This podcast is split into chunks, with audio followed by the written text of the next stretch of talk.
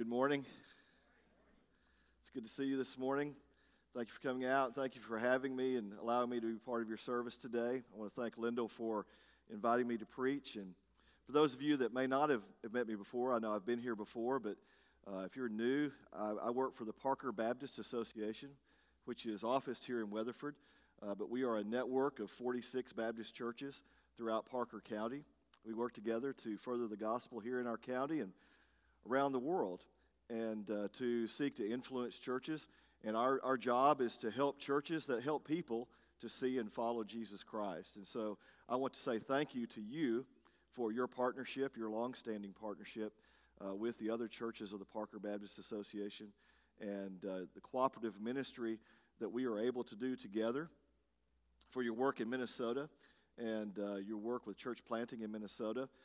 Uh, my, a lot of my heroes are people who go to difficult places uh, to do church planting. And very few people ever hear about them. They're not celebrities. Uh, they don't have uh, TV shows and they don't write books. And uh, nobody goes to their blog. And uh, very few people really talk about them. But they are well known in the kingdom because they're doing difficult work, good kingdom work in difficult places. And so I thank you for, uh, for investing in a church planter in a place where it's difficult to, to do gospel work and kingdom work. I also want to put in a quick plug for the Mary Hill Davis offering um, that you are about to take up, the Mary Hill Davis offering for state missions.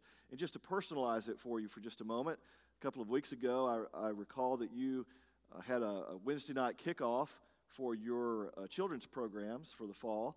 And from our association office, you got our, our ministry trailer that has uh, some inflatable games on it and popcorn machine and snow cone machine and all that kind of stuff. And uh, I'll tell you that several years ago, that trailer and all the stuff that's on it was purchased with a grant from the Mary Hill Davis offering from state missions. And so that offering does a lot of things around our state. One of the things that they do to it, do with it is they, they offer grants to associations for strategic projects. And several years ago, we identified that as a strategic project. Uh, they granted us the money. So all that was done. And so uh, my encouragement to you is to think of the Mary Hill Davis offering uh, as uh, something that benefits local churches and local associations in the state of Texas. And, and I, I thank you for your participation in that. Uh, well, Lyndall has asked me to continue his series in the book of Acts this morning. And uh, we're going to be uh, reading in Acts chapter 16, picking up where he left off last week. Uh, in 2011, there was a singer songwriter by the name of Laura Story who recorded a song called Blessings. And the song is a conversation that she is having with God about walking through a difficult time. And she asks the question uh, toward the end of that song what if the trials of this life are your mercies in disguise. And that song was autobiographical for her because about five years earlier, Laura had been, been riding on a pretty good wave. She had written a song that had been recorded by another artist that was an award winning song. She had been awarded her own recording contract. She had been uh, offered and accepted a job at a very large church in Atlanta, Georgia, 4,000 member church and, and was doing good, effective ministry. And she got married, and life was really good. And a little over a year into her marriage, her husband discovered that he had a brain tumor. And that set in, in motion a long season of difficulty for her and her husband. Through the diagnosis and the, the uh, treatment and the, the recovery and all those things, it was just a very, very difficult time with a lot of unanswered questions, a lot of, of detours that they had not anticipated. One day she was talking with her sister, and she said to her sister, You know, I can't wait for this to be over and for everything to be back to normal. Have you ever felt like that? You're in a season of life where you're, you're thinking, okay, if I could just get past this and everything got back to normal, I would be okay. And her sister said to her, Laura, what if this isn't just a bump in the road? What if this is your new road? What if this is your new normal? And so she, she began to reflect upon that, and out of that, she wrote this song that begins to think about how do we see God at work in the midst of difficult circumstances? And just exploring the idea that sometimes God's blessings may even be hidden in the midst of those difficult circumstances. Well, this morning we're going to read a story in Acts 16 about a couple of guys that found themselves in a very difficult circumstance. And what they did to discover, identify, and to act upon what they saw God doing in the midst of that difficult time. So I'm going to start reading in verse 25 of Acts 16. It says, About midnight, Paul and Silas were praying and singing hymns to God, and the prisoners were listening to them. Suddenly, there was a such a violent earthquake that the foundations of the jail were shaken, and immediately all the doors were opened, and everyone's chains came loose. When the jailer woke up and saw the doors of the prison standing open, he drew his sword and was going to kill himself, since he thought that the prisoners had escaped. But Paul called out in a loud voice, Don't harm yourself, because we're all here. The jailer called for lights. He rushed in and fell down trembling before Paul and Silas. He escorted them out and said, Sirs, what must I do to be saved? They said, Believe in the Lord Jesus, and you will be saved, you and your household. And they spoke the word of the Lord to him, along with everyone in his house. He took them the same hour of the night and washed their wounds, and right away all he and all his family were baptized. He brought them into his house, set a meal before them, and rejoiced because he had come to believe in God with his entire household. When daylight came, the chief magistrates sent, the, sent the police to say, Release those men. The jailer reported these words to Paul The magistrates have sent orders for you to be released. So come out now and go in peace. But Paul said to them, they beat us in public without a trial, although we are Roman citizens, and threw us in jail. And now they are going to send us away secretly? Certainly not. On the contrary, let them come themselves and escort us out. The police reported these words to the magistrates. They were afraid when they heard that Paul and Silas were Roman citizens. So they came to appease them, and escorting them from prison, they urged them to leave town. After leaving the jail, they came to Lydia's house where they saw and encouraged the brothers and sisters and departed. So our story opens with Paul and Silas in prison. And if you've been following the story along, you know that, that, that Paul and Silas had not intended to ever be here.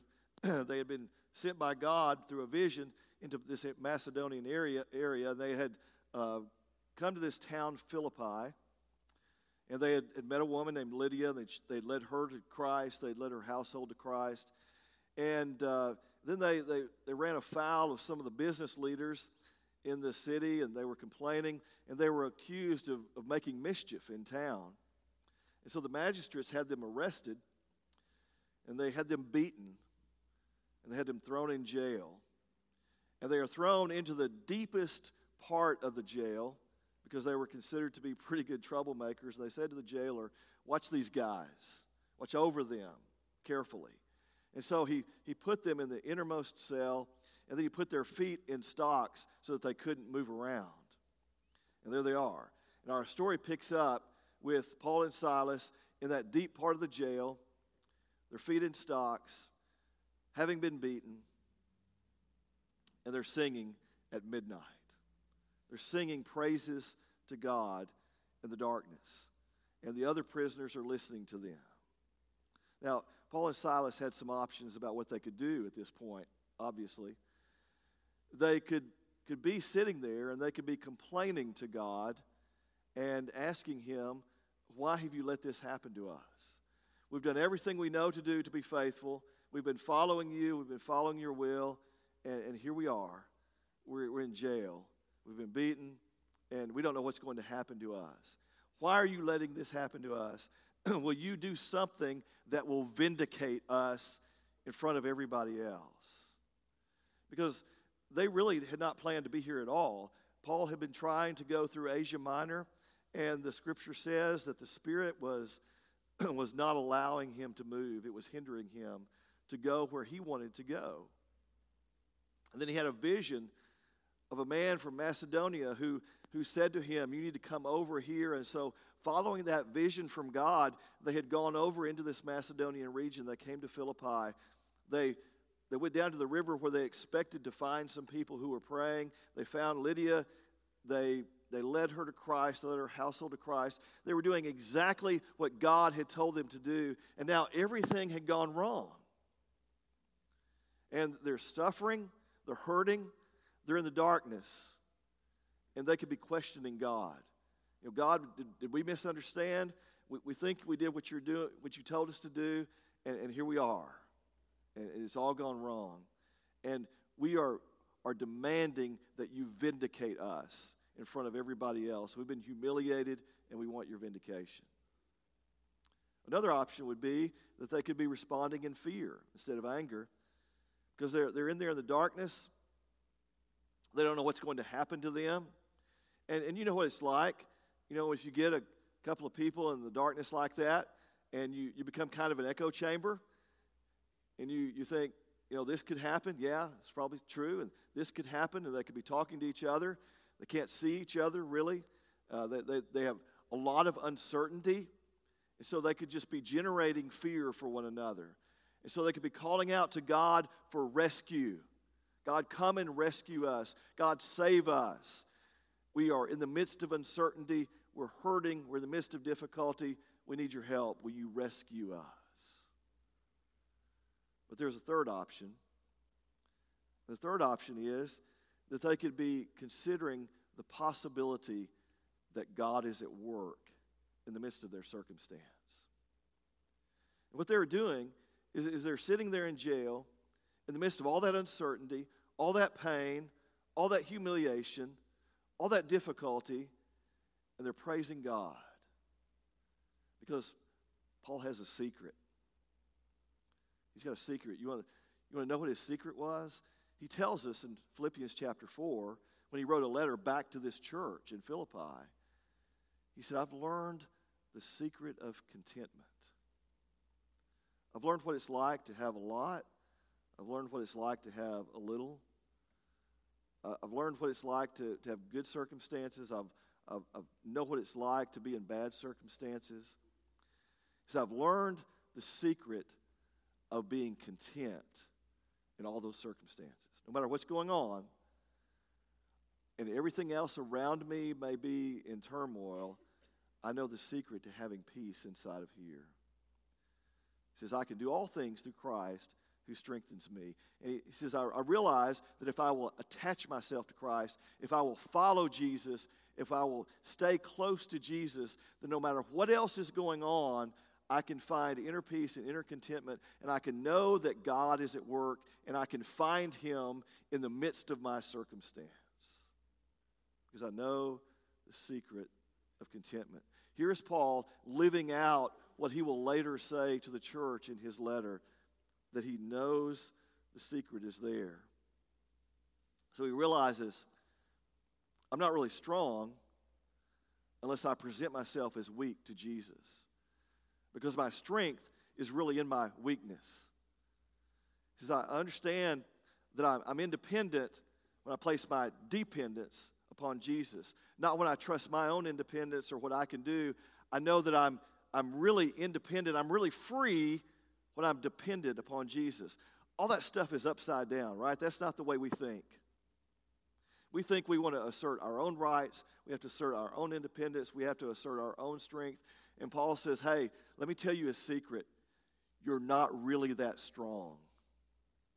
You're only strong when you let Jesus be strong for you. And he will only be strong for you when you present yourself to him in weakness. And so Paul demonstrates, and Silas, they demonstrate that capability to, to let go of their need to be vindicated or their need to be rescued and just to see God at work in the midst of their circumstances. And so, so God works. There's an earthquake. a violent earthquake. The buildings shake, the doors f- fling open, and it is so violent. I, I, I really can't picture how violent this earthquake must have been that it would make chains loose and it would make the stocks come loose on their feet. But everybody is, is unrestrained. And so there are some possibilities here.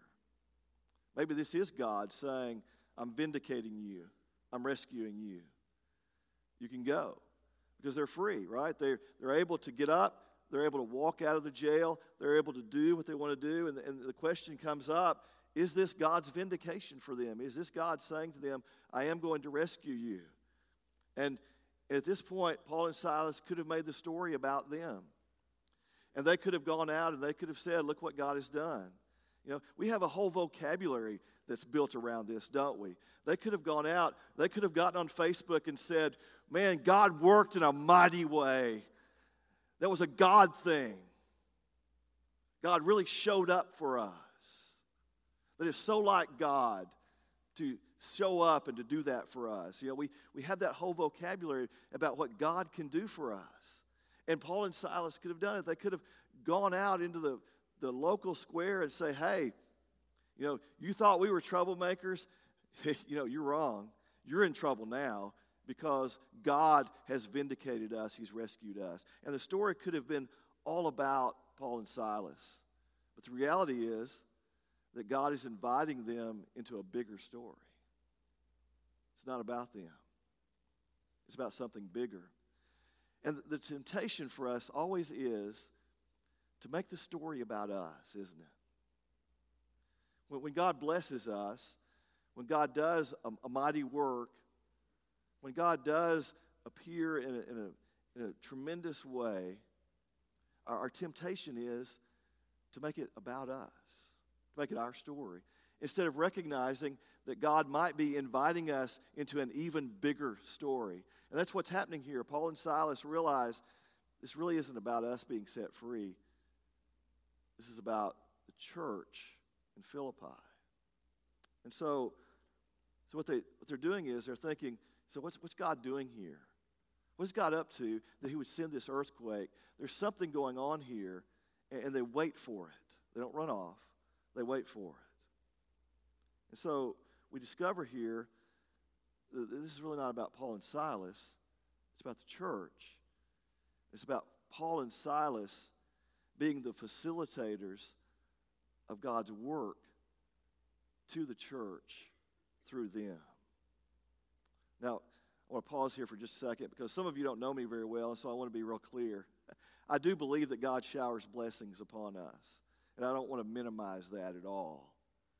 And I think we should be grateful for it. I don't, I don't want to in any way imply that we should be ungrateful for God's blessing. What I think Paul and Silas demonstrate for us here is the fact that sometimes we make God's blessing about us. Instead of, instead of recognizing when God blesses us for the purpose of letting that blessing flow through us to other people to do kingdom work. And that's what's going on here. It's kind of like Abraham. You know, when Abraham was called by God in Genesis, God called him and he said, Abraham, I'm going to bless you. I'm going to make your name great. I'm going to make you a great nation. And the rest of the earth is going to be blessed because of you. See, God blesses us so that we can be a channel of letting his work flow through us to have kingdom impact on, on other people. And that's what Paul and Silas recognize here. It's not about them, it's about the church. And so, so when the jailer appears, and he's standing there and he's, he's panicking because his prisoners he thinks are gone. The doors are open.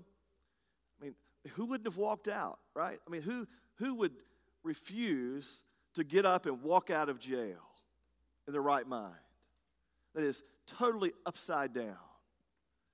And so the jailer assumes that he's in a lot of trouble because the punishment for him letting the prisoners go, for not keeping them in jail, is that he will have to serve their sentence. So, whatever the accumulation of sentences would be for all the people that were in prison that get out, he's going to have to do that. And he, he realizes that that he's in a lot of trouble. And it may be bad for his family. And there may be a lot more that worse that happens to him. And so he thinks his only viable option is to commit suicide. That's how bad it is. And, and Paul looks at the jailer, and, and, and again, the temptation would be to use the jailer as an example. And you know, after this is all over and the jailer commits suicide and he goes back out into the, into the public square, he could say, you know, that's what happens when you lay your hand on God's anointed. It's just the way it works. Or, or that's what happens when you play for the wrong team. You know, you need to get on God's team. And Paul could have seen him as just an example that could have been used to further his interest. But instead, he looks at the jailer and he sees gospel opportunity. Now, how many of us look at people who have betrayed us or who have caused us to suffer or who have hurt our feelings or who have inflicted some damage on us, and we look at them and what we see is gospel opportunity. That's just not the way we think, is it? But here's Paul again, turning everything upside down. He says, I, You know, I just got to tell you, I've learned the secret to all this. And the secret is just to follow the way of Jesus. And when Jesus looked at me, he saw gospel opportunity. So when Paul looks at the jailer, he sees opportunity. He says, Hey, hey, we're here. We're all here. Don't do anything like that. And the jailer, when he sees that, you know, he calls for a light, he brings everybody in, he sees all that, he says, you know, I want what you've got. I want that contentment that you have. First Peter chapter 2, Peter is writing about, about the fact that, that we should live in such a way so that when people are, are ridiculing us, they're making fun of us, and they're, they're talking about, about what we've done, and, and thinking that they're, they're bringing ridicule to us, what they're actually doing is they're describing the goodness and glory of God. They don't even know it.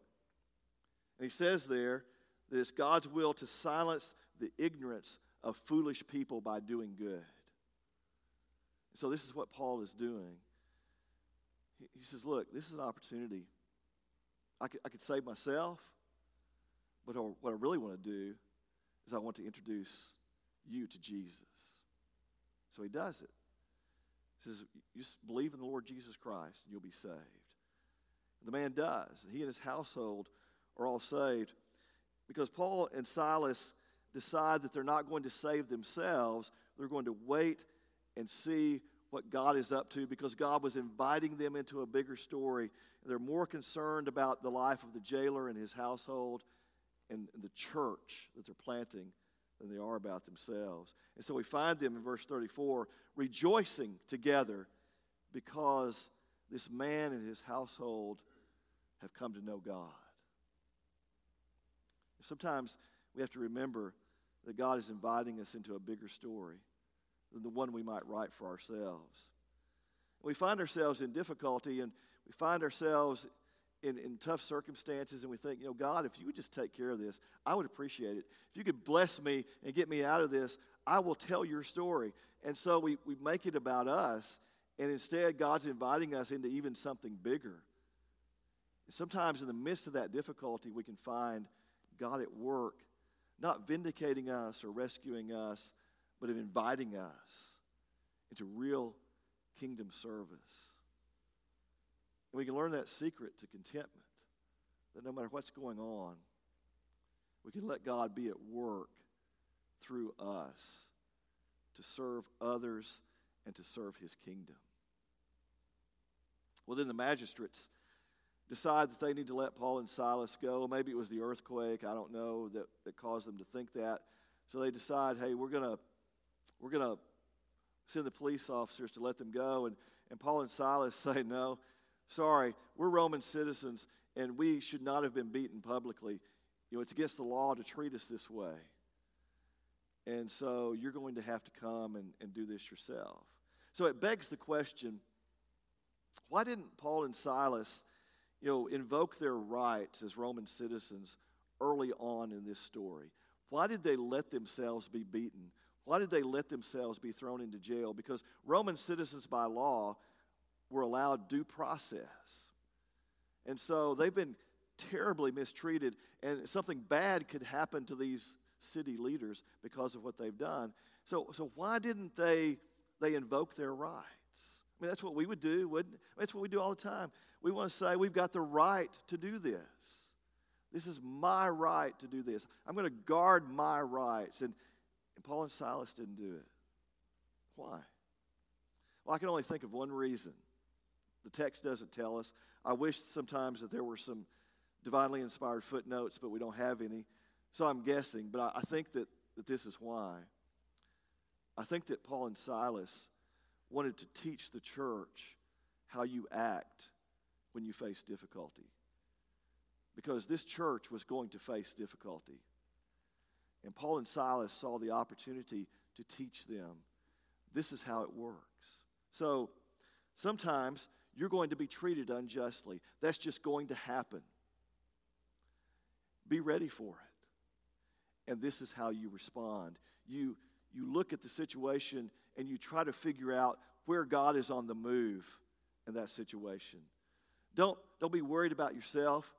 Be, be worried about, concerned about how you can be part of where God is moving in that situation. Sometimes you're going to be treated, uh, you're going to suffer for the gospel. And that suffering is going to come. Just be ready for it because it's going to take place. We suffered, you're going to suffer. But you know what? God is in the midst of that suffering. Somewhere inside of that suffering is a seed of the kingdom. Look for it, find it, invest in it, and do gospel work because of what God is doing through your suffering. There's a purpose for your suffering. Paul is saying, you know, sometimes God is going to ask you for a sacrifice. And there's going to come a point where he's going to want to know whether you are fully invested in the kingdom or not. And you need to be able to answer, yes, we are. You know, I've been doing missions for a long time, and I'll just tell you something that I've learned in all of that. And that is, there comes a point in time in which God puts you in a situation, He allows a bump in the road or a new road or whatever, and it is a point at which He wants to know if you're all in, if you're fully committed, if you're ready to really serve Him, if you're really going to be fully invested in the kingdom. And He gives you that opportunity and He, he waits for that answer, He calls for that sacrifice. And Paul is saying to the Philippian church look, following Jesus is going to involve some sacrifice. Here's how you do it. So they, they didn't invest, they didn't invoke their rights early on because here at the end, they're investing in the church and their ability to do ongoing kingdom work and understand what it looks like to serve the kingdom in the midst of suffering. You know, we live in a, a world where there's a lot of change. There's a lot of political change going on. There's a lot of economic change going on and uncertainty. There's a lot of, a lot of social uncertainty going on. There's a lot of uncertainty in church life and in church environments and so forth. Lots of change and uncertainty in everything that we can find. There's one author who, who writes that we are in a time of discontinuous change. What he means by that is that something changes, and before we can fully adapt to it, then it changes again. And we never get to a place where we feel settled because every time we're just about there, something changes again. And it is just, it can frustrate us. And we could, could look for that, that normal. If everything just get back to normal, we would be fine. And it just doesn't get normal. And God's saying to us, you know, I'm there. I'm at work. And instead of complaining to God, instead of asking to be vindicated by God, instead of being fearful, we can look for where God is at work and find Him in it. One of my favorite authors is Bob Goff. In his book, Every, Everybody Always, he says, The way we deal with uncertainty says a lot about whether Jesus is ahead of us leading or he's behind us just carrying our stuff. Don't, don't put Jesus behind us carrying your stuff. When you're dealing with uncertainty, let Jesus lead you. like Paul said, attach yourself to him and follow him. So at the end of the story, we find Paul and Silas encouraging the brothers and sisters, putting courage in them to know how to deal with suffering. And they do it, right? Because in Philippians 1, when he writes back to them, he says, I give thanks to my God for every remembrance of you, always praying with joy for all of you in every prayer because of your partnership in the gospel from the first day until now. Well, this is the first days of the church. And Paul says, I, I look back on you, and I thank God every time I think about you because you've been a partner in the gospel. You've been all in since that time began. So, here are my questions for you this morning. What does midnight look like for you? What does it look like for you? Somebody hurt your feelings, or when difficulty comes, you face some kind of conflict or some kind of challenge in your life. It can be small, it could be a bump in the road, it could be a little bit of a hill that you have to climb, it could be a mountain, and you have no idea how you're going to get to the top of it. And, and you're thinking, it's midnight, I'm in darkness, I'm hurting, I can't see the future, I can't see a way out. What does it look like for you? And how are you going to respond when you face your midnight? Are you going to ask God to vindicate you? God, I, you know, I've been serving you a long time. You know, it's time for you to do for me. Are you going to respond with fear? Say, God, I, you know, I need you to rescue me. I can't see anything. I'm afraid. I need your help. Or are you going to say, you know, God, I, it's dark. It's dark, and I can't see, but I know you're there. Help me to see you and what you are doing, and let me join you in it. Let me have that pleasure of being part of your work, even in the midst of difficulty. Can you sing at midnight like Paul and Silas did?